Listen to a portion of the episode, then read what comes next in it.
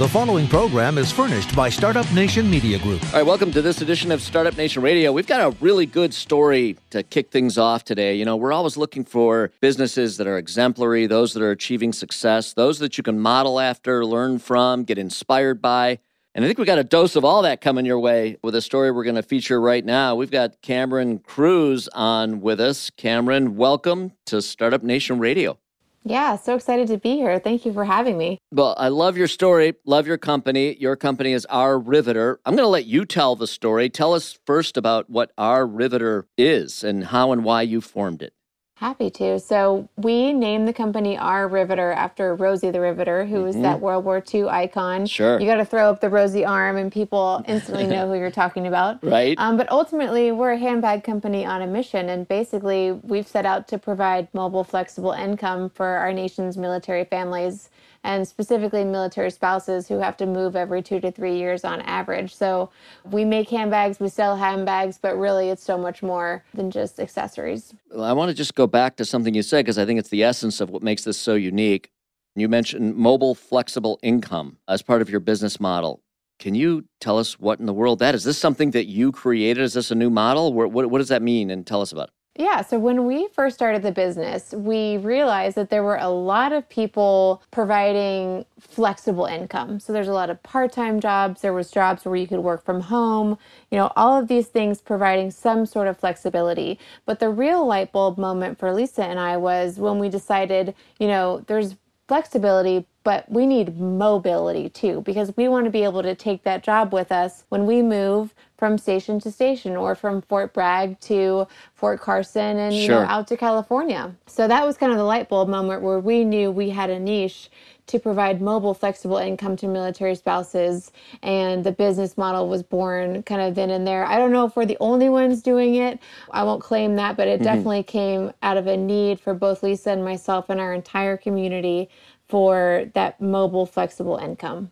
Right. So let me ask I, I, have to ask this question because many times people, and I love this about the human spirit, you know, you want to do well in business, you want to do well for yourself and your family and have upward mobility and all that goes with success with a business. But going beyond that, we hear from entrepreneurs on Startup Nation Radio from time to time who have a greater cause in mind with the business that you know, certainly focuses on it being a business. It's certainly a for profit enterprise, but you're doing good, social good at the same time. For you, what was the driver here? Did you create a business model to serve your social interest, or how did it all come about? How did it happen? It came out of a quarter life crisis, if you will. Okay. so right. Lisa and I both, I had just graduated with a master's in architecture, and my husband was in the military, and we moved from the beautiful Savannah, Georgia, where we had, ah. I had studied and we had lived, and we moved into the middle of nowhere. And so it was like, all right, well, there goes my plan and there's no architecture happening here. So I had, you mm-hmm. know, all of the things that I thought were going to be my life, my career plan, everything that I had laid out just kind of got thrown out the window. And so it was in that moment where I realized it was going to look a little bit different. I didn't know what it was going to be. And I had started up a conversation with Lisa about, you know, we had just listened to, I think it was a radio show about grants they were giving for okay. starting jobs in the United States. Mm-hmm. And we both were like, who needs jobs and deserves an opportunity more than the nation's military spouses? And so we found ourselves in this position and then realized, hey, we're not the only ones, and this could really not only help us, but help an entire community of people. So it was a little bit selfish, but at the same time, we really saw a big need for our community, and we were ready and willing to step up and, and step in and do something about it. Okay, but of course, you didn't have jobs to offer at that time, so you needed to Correct. solve that problem first. How do you do yeah, that? we knew we had the mission. We didn't know what the heck we were going to do. Okay, so there we go. Well, there we go. How do you do that? You start a business, right? exactly. And then you've got to, you've got to hire people. You have jobs to offer, and so on. So that's kind of how it all came about and how it happened. And and so you had this idea to start the business. We're going to run to a break in a minute here, but before we go to the break, just tell us, you know, what were the in the formative stages? How did you come up with the idea? Why handbags? You know, and how specifically and why this specific. I love the brand, by the way, and it certainly fits what you guys are doing and what you're all about, and the spirit and essence of the business, and and, and the raison d'être, if you will, of the business. But tell us why handbags and why this specific business. How did that come about? Well, we knew we wanted to provide that mobile, flexible income by doing something a little bit different. We didn't want to just provide another sales opportunity or a, um, kind of a multi-level marketing opportunity because those were out there mm-hmm. and so we knew it wanted to be product and manufacturing based which is where we kind of got our start and something that we've never really seen before and honestly, it was a little bit of a process of elimination of what we couldn't do. We couldn't do clothes because it was going to be too expensive and cost too much to start up, so much inventory. It's very technical. Um, we weren't going to be able to do that because we were we bootstrapped this entire thing. So mm-hmm. we didn't mm-hmm. have any money, we didn't have any resources, and we had no experience. So it was going to have to be something that we could pull off in the garage. And so we realized that handbags were the perfect power accessory to not only make because they had parts and pieces, but they're also something that women are willing to invest in and they're going to carry it with them every day. So it was this beautiful synergy of what we were trying to do, how we were trying to do it, and what people wanted to pay for. That's amazing. So you settle on the product and then you had to create a business and you had to, with no money, no capital to invest really of any significance, you had to get material and inventory or hook up with a contract manufacturer or however you were going to get your product produced and then you had to get it to market we want to hear what steps you took then to move this from this really cool noble idea to the reality it is today and speaking of reality do I have it right that you're named one of 25 people changing the future of retail as named by uh, NRF and Apparel's 30 Under 30? Yes, that's correct. We were very honored to be recognized for, you know, basically the changes that we're trying to make in the military spouse and the retail community um, as part of bringing, you know, we have a brick and mortar business. So we had so much that we were trying to do. And uh, we really needed to be able to see and communicate and experience our customers when they experience the brand. So that's definitely a, a, huge part. And that was actually a happy accident many years after we had gotten started in the garage. And uh, we can, you know, if you want to, we can jump into kind of day zero when we have no money and no no experience. That's exactly where I want to go. Day zero with the no money. How do you put? I mean, how do you take it from an idea now? And I know our audience is leaning in right here because yes. everybody's got ideas, you know, and people get inspired from time to time but moving it from inspiration or a good idea to the reality that you've created today and then to be named one of 25 people changing the future of retail. Wow. Stick with us. We're on Startup Nation Radio, coming back with more after this break.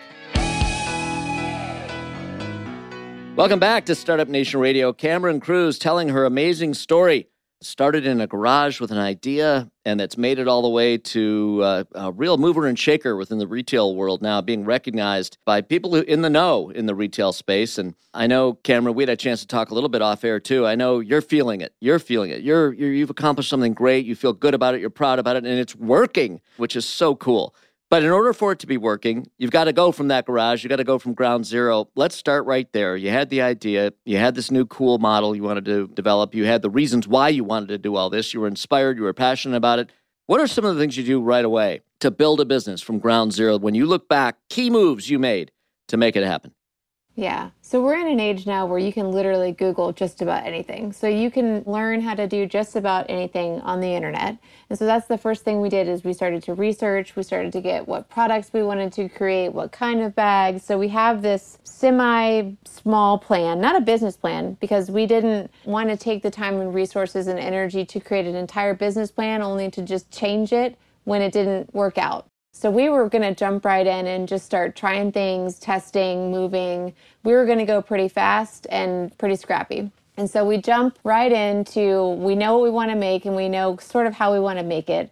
And we honestly put a couple of thousand dollars on each of our credit cards because wow. that, that is the capital that we, we had. We didn't have anything, right? So it started out as a liability right away. Unbelievable. and yeah. but not uncommon. Not uncommon. Yeah. Yep.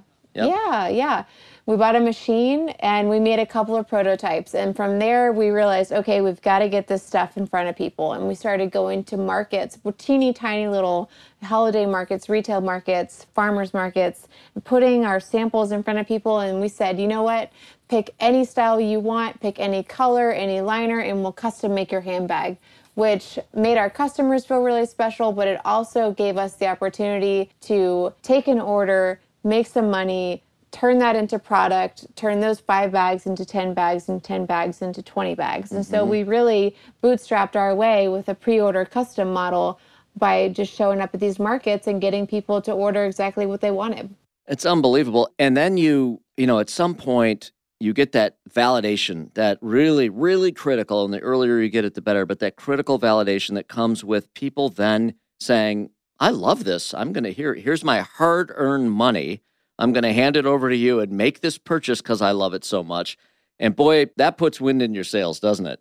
Oh, it sure does. And you know what's really interesting is since we're in this the sort of digital age where everybody can start an e-commerce store and start selling something, what we got to experience really early on by going to these markets and being in front of our customers is that real time feedback. Yes. What does our customer yes. care about? What do they not care about? What makes their eyes light up? Mm-hmm. And so by doing that as co founders, we got to see firsthand what really resonated when we told our message. And so, you know, we got that really early on and just really went for it. Once we started to see that people did care, that people wanted to invest in this community and, and do something, kind of do their part to help military spouses and it just took off. I, would love to say it took off from there but you know we had several years of just trial and error learning how to make handbags learning how to be business owners. And i would say in 2013 2014 it really started to gain some traction and we we started to scale. You know, I tell you, we advocate all the time for this uh, idea of going to markets. Well, again, whether it's farmers markets, holiday markets, whatever it may be, to get that firsthand feedback from the market. I'm so glad you talked about that because that is indeed such a great way when the information and the feedback coming into you at real time, as you said, and, and having it be so actionable to help shape and forge the product direction and the company direction, and maybe even learn the hot buttons on what helps you make a sale and what doesn't, and uh, validating price points and all those things early on that help shape the future of the company and really are determinant, you know, ultimately as to whether or not the company's a success or a failure. So I'm so glad you highlighted that. So here you are, you go, you go to these markets, you get the feedback, you use the information to hone the product and tighten up the business model and all that you're going to be doing. And then you did what? What was the next big moves that you made in order to start to accelerate this business? At that point, we started bringing on team members. So once we were able to say, okay, the business is going to work, we can make money we can we can be cash flow positive we started to bring on people to help assemble and actually fulfill our mission of that mobile flexible income piece with all these military spouses and when you start to bring in people, you get a whole another level of complexity in your day and your management. But we knew that's why, you know, this is why we wanted to start the business. So we jumped right in. And then it's becoming okay, now we're growing a manufacturing business and we're growing a retail business. Mm-hmm. So it, it became pretty complicated for the level of experience that Lisa and I had early on. And so we really needed to lean on those people who had experience and, and start to bring in not only team members to help make bags, but advisors and team members to help grow and run the business. Mm-hmm. All right. And the business has grown to what now? You've got a brick and mortar location? We do. Yes. And you have online. What's the primary center, cornerstone of the business? Is it online or is it brick and mortar and then the others supplementary and complementary? Yeah, I, th- I would say that the primary business is by far e commerce right now the brick and mortar that we have that's in North Carolina is definitely complementary, and we have a great stage to be able to talk to our customers to continue to get that feedback try things test the markets all that kind of stuff it really is a great complement to our mission which is to provide mobile flexible income and community to military spouses so you could actually go into a retail store and, and talk to somebody if you're a military spouse whose husband is away or you know on a trading mission so we've got that human to human connectivity that we all obviously missed so much during the pandemic sure. but we all know is so important is this business what you hoped it would be and thought it could be? Are you there? Yes, you know, every day it shapes up to be more and more the vision. You know, I think it's been 10 years now. So we actually are celebrating our 10th year anniversary this year. And, you know, when you start a business and you jump in, there's little time to look up and back. And so when we have these big milestones like 10 years, you realize how far you've really come. And it really is incredible to watch it have come as far as it did and I'm very grateful for the opportunity to get to do what I love. And, you know, we work really hard to be able to provide that for ourselves and for other military spouses, but we're very blessed to be in our own space. Yeah. Well, that's incredible. I want to, in the couple of minutes that we have left, make sure we touch on kind of your ambition for this business or where do you think it can and should go over the next few years? Yeah, so we've gone from, you know, Lisa and I in the garage making five bags a week to making, you know, having the capability to make thousands of bags a week at this point and we've always known that it's more than just a handbag company. So, what we've done is we've set out to provide mobile, flexible income for military spouses, but at the same time, we can take this brand well beyond accessories. So, in a lot of sense, it's growing the assortments, growing, you know, into a different into different markets and different products. But on the other hand, it's doing a lot more of the exact same thing, which is providing that income opportunity for military families. So we want to stay grounded in that, but also we see the possibilities as being somewhat endless on the retail side. Sure. How much of the social mission of the company drives sales, would you say? And how much of it is driven by just the quality of the product? Now, obviously, both matter. Right. But, you know, I'm just curious. There's always a struggle and sometimes even a tension beyond a struggle. There's a tension between trying to do both things.